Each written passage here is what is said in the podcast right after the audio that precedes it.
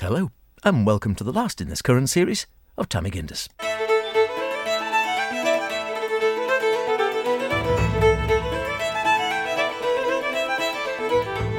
And we are out and about a little bit today, finding out if you're out and round about Easter, what do you see on the seashore? And also, We'll be taking a look at one of Peel's most notable monuments. We'll be diving into the archives as per normal. You've got your book of words there, I think, and uh, I've got a little challenge here for you involving earbuds. I can't help noticing you've bought in a can of Dove Go Fresh Yep, antiperspirant. all will be revealed.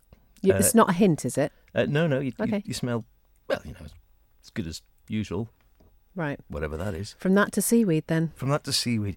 It's not smelly seaweed, but I was just thinking for this last one, I was out and about.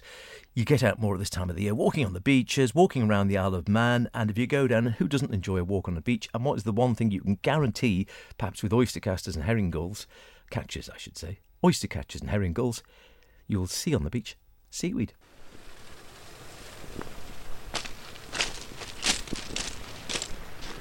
Right. Now, you might gather from the sound of water and the sound of stones underneath the feet that we were down on a beach over on the west of the island. Niarbyl, since you're asking. Uh, and uh, a bit breezier than we thought it was going to be. It's a good Manx spring evening. You never know what you're going to get. We were hoping it was going to be lovely sunshine and nice sunsets, and instead it's a bit overcast, a bit misty, quite cold, a bit breezy. Other than that, all is good. It's the Isle of Man. Anyway, we've uh, come down to meet up with Lara. We haven't seen her from the Wildlife Trust for some time, and uh, yeah, I thought I'd test your knowledge. Not really, uh, but I thought we haven't spoken for a while about seaweeds, and whenever I go out, it's the one thing you can guarantee you'll see on the walk around the Isle of Man. You might not see the seabirds you're after, you might not see puffins unless you're lucky. I will guarantee you'll see seaweed somewhere. But not many people know a great deal about them, I always guess. No, probably not. It's not something you tend to, to look and pay much attention to, really, when you're on the beach. You're usually looking for crabs and fish and more exciting things on the shore. Yeah, so I mean, it, does it have an important part to play? A lot of the time, like we're standing here, you see it sort of washed up. Sometimes people think, oh, it's a little bit smelly or whatever. I know there's a lot of types. I recognise one or two, and some of them, when you see them in situ, can be very beautiful. Trouble is, when it's washed up on the beach, it sometimes looks a bit of a mess. It does, yeah. There are several hundreds of species of seaweeds that we see round our coasts, but it's really important the seaweed that washes up and rots. Um, it provides food for our small invertebrates, which then provide food for our, our birds, particularly through the winter and things like that. So it's actually really important for our wildlife. Okay, well, show a little stroll around then and see if you can uh, maybe identify one or two of the different types we get here down at uh, at Niarbyl. Um, there's a whole scutch in front of us stuff which has dried up, so I know you get some sort of things like the bladderwracks and such like are the ones that seem quite popular. Yep, yeah, we get a lot of bladderwrack, and that tends to be more on your sheltered shores. Um, but down here at Niarbyl, we'll get things like spiral wrack, serrated wrack, um, channel wrack, some hopefully some kelp, some like laminarias, um, and also a few green seaweeds and a few reds as well, thrown in for good measure. Well, let's have a little stroll and see what we can see then.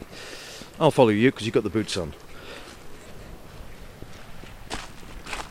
See what we can see. You see, there's a pun in there. Yeah, see Yeah. what Do you get we'd? We- see. See what we can see. Yeah, yeah. Yeah. Okay, uh, Dr. Laura Howe down on the beach in uh, Niarbyl. We'll be back to her in a moment. Do you know much about seaweeds? I know I don't like walking on it with bare feet. Don't like it? Ever eaten any? No, I haven't. Tempted? Not raw. No. Yeah. I'd probably give it a go if it was, you know, to be. And we know this, don't we? That if you tell me something's good for me, I'll eat it. I've heard that before. Uh, now, you've got your. Uh, we can swap over. You've got your little magic book. Yes, so this is the Little Book of Laxey, the little headlines from 1793 to 1899. So I thought I'd let you flick through it today. Oh, right. Honoured. Right, you ready? Okay, go right, on. Here we go then. Right, you ready? And stop. Okay, pick one. Right. Ah, oh gosh, there's a nice little few things on this. Right. Isle of Man Times, January the 16th, 1886, a Rechabite tea festival and concert. My nana was a Rechabite. Was she? Mm. On a Saturday, a grand festival and concert was held in the warehouse Laxey Beach in connection with the Sons of Mona tent of Rechabites. The members of the juvenile tent assembled at their tent room on New Road around four o'clock and marched in procession to the warehouse and partook of tea. Rechabites, of course, being teetotalers. Uh, uh, after the juveniles had finished, a fair number of adults then followed suit. It was a wild afternoon. Tea drinking continued until 8 pm. Racy. Four hours of tea drinking. A grand concert was held in the upper room featuring the Excelsior Glee Choir from Douglas, which had been specially engaged for the occasion. We are sorry to say they were not heard to advantage, as the acoustic properties of the warehouse are not good.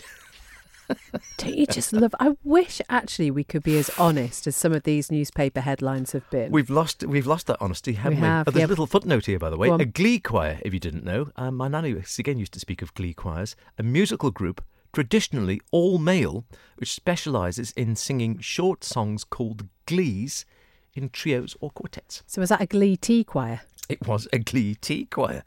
I just love the fact that all they did for about five hours was drink tea. Drink tea. Fantastic. Oof, the caffeine rush, eh? Yeah, but no, of course, no booze allowed. Rechabites strictly the work of the devil, as they say. Seaweed, that's not the work of the devil. It's a wonder to behold all the way around the Isle of Man. We're going to go back now to Niarbyl, catch up with Laura again as we march towards the sea to start our little uh, foray of some of the sea we could find around that neck of the woods. Right, little walk down to the water's edge. Let's see what we can see down here. Okay. find some kelp. Some um, some of the kelps, the laminarias and stuff, but the tide just isn't far enough out. Right, so headed right down towards the water's edge. Now the tide is coming in. You can hear the wind. You can hear the sea as well. I dare say, good old breeze blowing in. so we're trying not to get too wet. We were just going down to take a look to see if we could see a little bit of kelp. It's just beyond our reach at the moment, I think. Yeah, it is. Um, it's not particularly big tide, so our kelps, our laminarias, and, and, and things like that tend to be right at the bottom of the shore at low water. Because different species of seaweed can tolerate different amounts of exposure to the air. So we get a zonation up the beach for seaweeds. So the ones that can cope with being dried out for longer periods of time will, be, will find higher up the beach. They'll have mechanisms to enable them to do that. And then you have our low shore species that um, can only tolerate being exposed for short periods of time. So our kelps are those sorts of species that need, can only be exposed for a short period of time, which is why you find them at the bottom of the shore. Okie dokie. Now these ones, I'll just step back a bit. 'cause- Whoop, the side's coming in a bit. So these ones here. Now these are some of the wracks. These ones. Yeah, absolutely. So we're sort of working our way on the lower mid shore here, and you find in the mid shore range, sort of in the eulittoral, you get a lot of your wrack species. So the one we're looking at here is our serrated wrack, and the name, very conveniently, is a definition of it. You can see the Oh, serrated, yeah, serrated edge. edges. Yeah. So that's really obvious and really clear. We tend to find this at the lower edge towards the low water mark, um, and it can cope with moderately exposed shores. They don't tend to have air bladders, those bladders, gas bladders, so they can cope with more of a, an exposed shore. And they're really great for hiding things underneath them as well. The, the, the dampness, although the top might have dried out, the underside is nice and wet. So snails like our um, flat um, flat periwinkles and limpets and things can hide underneath them and get m- maintain a sort of a moisture, nice and damp, and including some of our beadlet anemones there that like the dampness as Oh well. yeah, yeah, just underneath the weeds there. So this is the uh, the uh, serrated wrack here. So it's the one with the sort of quite sort of fern-like leaf, lovely dark. At least when you see it out of the water, it's just a really nice dark greeny brown. You'll sort of catch it as. And the one with the serrated edge. You mentioned some of the ones with air sacs. The one like this with the sort of you see the little balloons on. That's the straight bladderwrack, is it? The bladderwrack, yeah, but some of the other species also have um, air bladders, and I'll show you some of those as we, we go up the beach. Marvelous. And this little guy here is this from the same? Just stuck on the shock. This tiny little one. Do we know this one? Um, it's a different. Oh no, yeah, it's a. it's just a new growth for the for the um, for the serrated, Serrated. wrack here. Yeah, so that'll be the same as the others that we're looking at. Yeah. Terrific. Right, so the masses of this, this is the one you might will see a lot of right down by the shoreline. Uh, one of the more common ones, as Laura says. And again, you can just get down, have a little look, and you can still tell because indeed it says what it uh, does on the tin. You look at the side of the leaf and it's serrated, hence serrated wrack. So, okay, right, let's paddle up a little bit. Whoops, and see where we can go. We're just escaping the tide. It's coming up as fast as my heels, I tell you. I can always take my shoes off if needs be. You know. Should have brought you wellies, I Howard. should- well, I, I almost put my paddlers on, but I should have done. All right, so go a little a bit up. It's amazing how quickly that tide comes in. Um, a small sort of feather-like green seaweed here. Ah, yes, I've got this one. So again, it's sort of glued down a little bit. It does look like green, almost sort of like hair stuck. It's matted and wet. Never looks as pretty as it does out of the water as it does when you see pictures underwater, of course.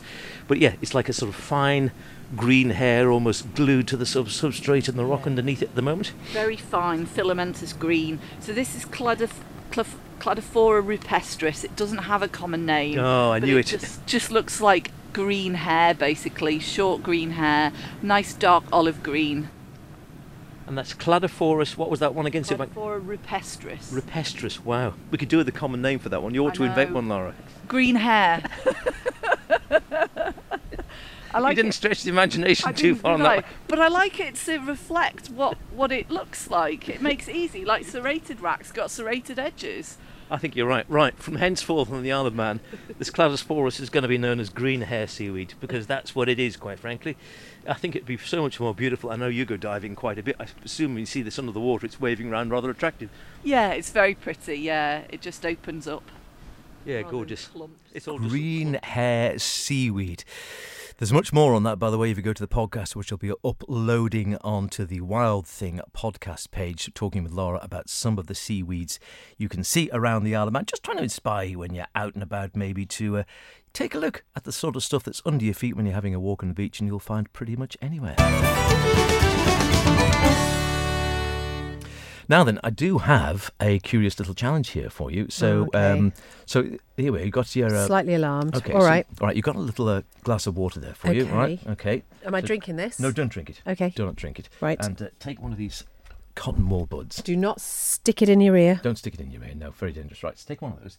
So what you do is, so Mm-hmm. just sort of dip one, just dip one end in and see what happens when you stick Okay. it into the water. Okay. Bugger all.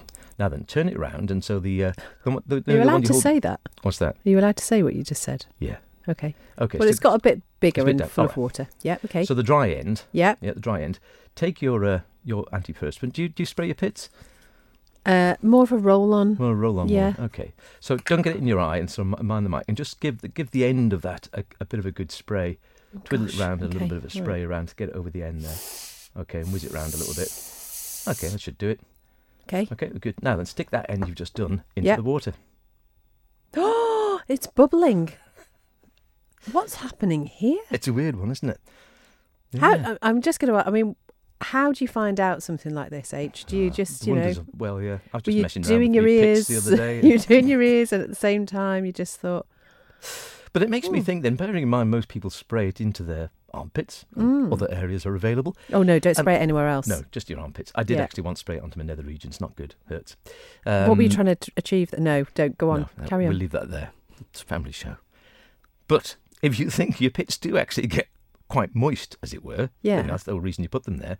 It just makes me think: how come your pits don't fizz when you spray antiperspirant onto them? Well, I don't is- get fizzy pits when I put when I put my antiperspirant on. Although I'm a bit of a roll-on man as well, if I'm honest. Yeah. But I mean, I have used that stuff, and I don't remember ever fizzing. And yet, and yet, you It put it onto there, and you put it in. It does. It bubbles quite some sort of chemical reactions going on, isn't Yeah. it? If you know the answer, because I don't know the answer to that one, it's just a I wonder. I have no idea. I do wonder what's going on. Why, if you spray antiperspirant or deodorant onto the end of a cotton wool bud and then dip it into water, it fizzes quite, it effervesces quite vigorously. If you know the answer, Howard Caine at manxradio.com, Beth Espey at manxradio.com. I bet Adrian Cowan doesn't know the answer to this one. Well, I wouldn't put it past him Yeah, actually. he knows to be ball fair. lightning, but He does. yeah, I tell you.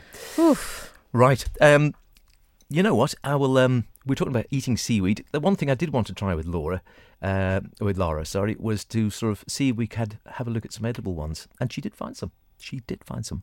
Now we're coming up to one of the much brighter, It looks more like a a lichen or a moss sort of uh, sort of seaweed, which is that much brighter green. Yes, so this is known as gutweed. So it's an ulva species. Um, there's several species, so it's quite difficult to identify them. But if you look at them, it forms these little strings, sort of, and they look a bit gut-like. They do. like your intestines. You can see them sort of floating here in the rock pool, and you can kind of make out all the little strands and the little um, little strings of intestines. Um, so it's known as gutweed, and quite often these are associated with a fresh water output somewhere. So the prime example, the fact that there's the runoff there coming in Yeah, yeah. from here.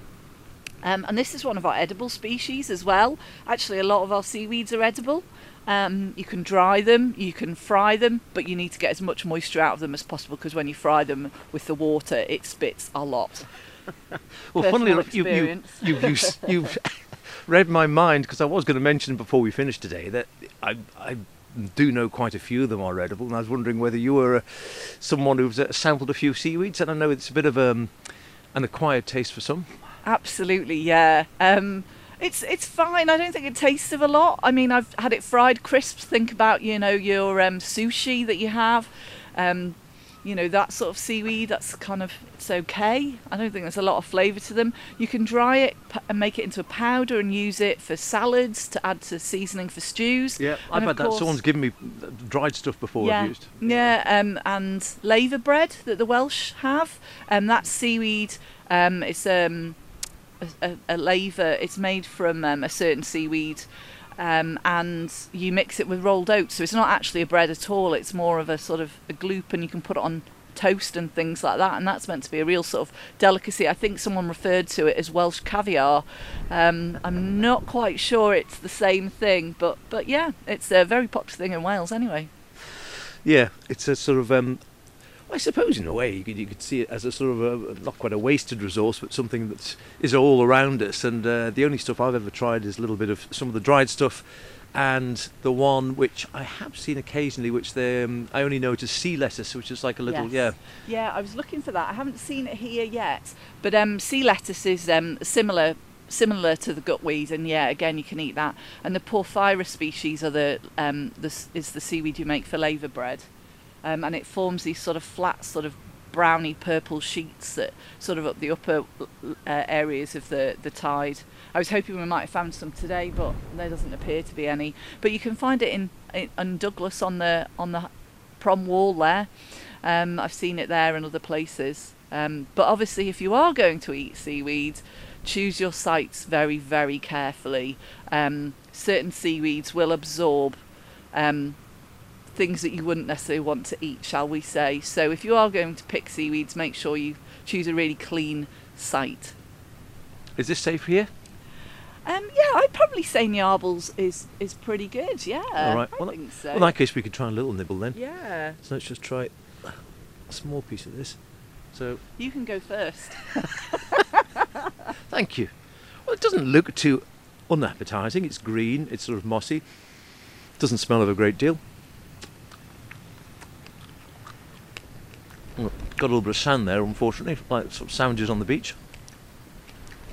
Because sea lettuce is also meant to be quite good for, um, it's high in protein as well. You think it's going to taste very salty, and it doesn't. No, it just doesn't taste it very much. Not a great all, deal. it? It's sort of slightly green. No, not a hugely strong. I'm a bit disappointed. I thought there'd be a stronger flavour to it. There's not actually much there. Things like pepper dulse and things like that have a, a stronger flavour.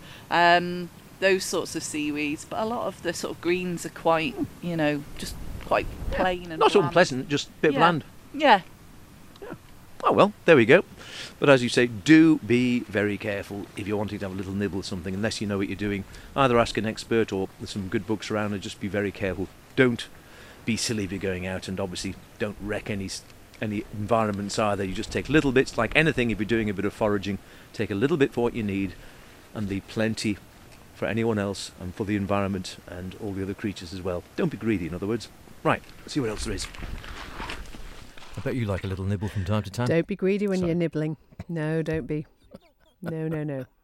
Thanks very much to uh, yes to uh, Dr. Laura Howe from Manx Wildlife Trust, and as I say, much more on that on seaweeds you can find around about the Isle of Man on the uh, Wild Thing podcast here on Manx Radio. Speaking of wild things, people like I say, I was thinking Easter weekend, long weekend, plenty of time to get out and about. It looks like the weather might be nice.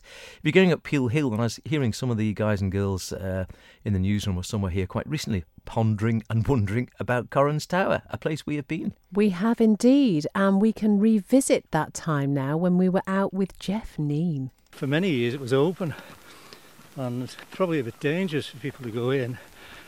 And there are also quite a few engraved stones inside which the trustees were worried might get damaged.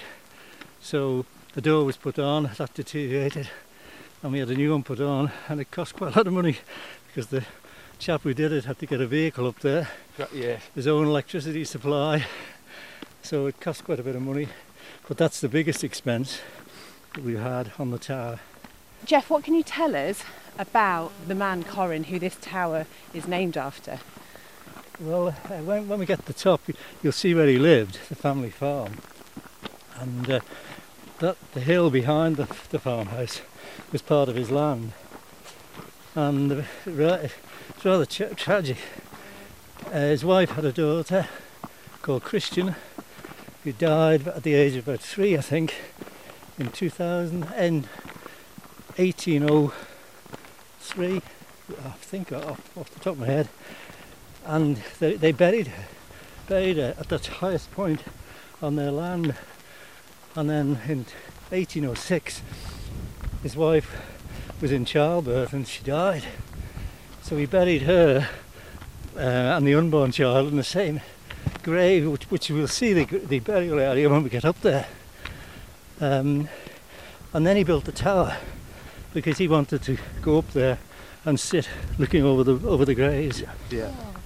So he, he spent many, many, many nights with an oil lamp. Uh, there is a fireplace. There was a little fire though, yeah. Yeah. Gonna say, I remember so seeing you, that. you'd have some warmth, but no glass in the windows. In fact, there were more windows then. Uh, he got into quite a bit of trouble because the, the fishermen could see the lights and they were mis- misreading the positions. So they, they, he wouldn't do anything.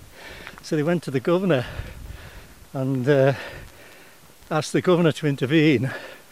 And all he did was he bricked up some of the windows. The ever wonderful Jeff Neen with us. Oh, I don't know, it was uh, a year or two back when we went up there and uh, had a wonderful tour around the tower. And like I said, I know a lot of people still don't know and look at it. And some of the, like I said, guys and girls were saying, what, what is it about? What's in there? And so I was saying, well, if you listen out, I can tell you a little bit more about that. Look at that. You're the font of all not. Knowledge? maybe no, not. maybe not. Maybe Maybe, not. Well, Ta Mee Gindys is the font of all interesting things and knowledge one way or another. Any thoughts, drop us a line anytime. Howard Caine at manxradio.com, Beth Espey at manxradio.com. Anything you wonder about, and we can go and find out a little bit more. We'll do our best. Uh, we'll finish, as is traditional on this programme, with a little delve into the Manx Radio archives, the wonderful font of all recorded knowledge at the end of the top corridor here, with all sorts of stuff, which is gradually being digitised, but at the moment we can go in and dip in and see what there is. It is a lucky dip. Uh, I found a cassette. You ready? Go on then. Push the button, as they say. Do it. Here we go. Have you got a favourite? Oh, good lord. Oh, it's yes. Geraldine I again. think the- there's a lovely little Japanese imitation Scots whisky. It's called the Sea Jimmy. it's very fascinating. fascinating. It's hardly a wine, if you don't mind me being so bold as to remark, Lord Charles. Yes. The whisky. Well, no, but I mean wines. Oh, I've got them all in there. You've got wines, you've got red and white from all over the world. You've got whiskey, you've got uh, gin. I think it's Lord Charles, you've isn't it? And uh, Ray, Ray Alan? Ray Alan and Lord you've Charles? Got brandy, You've got liqueur. How amazing. champagnes, And, and you I'm fairly certain way it to is. drink. Oh, yes. With Geraldine, you forget how many people and how many stars Geraldine interviewed in her time. Wonderful. Right, that's about it for this series. Thanks ever so much for listening. Go and check the podcast out. We shall see you next time. We hope we get another series. I wonder. I wonder. Cheerio.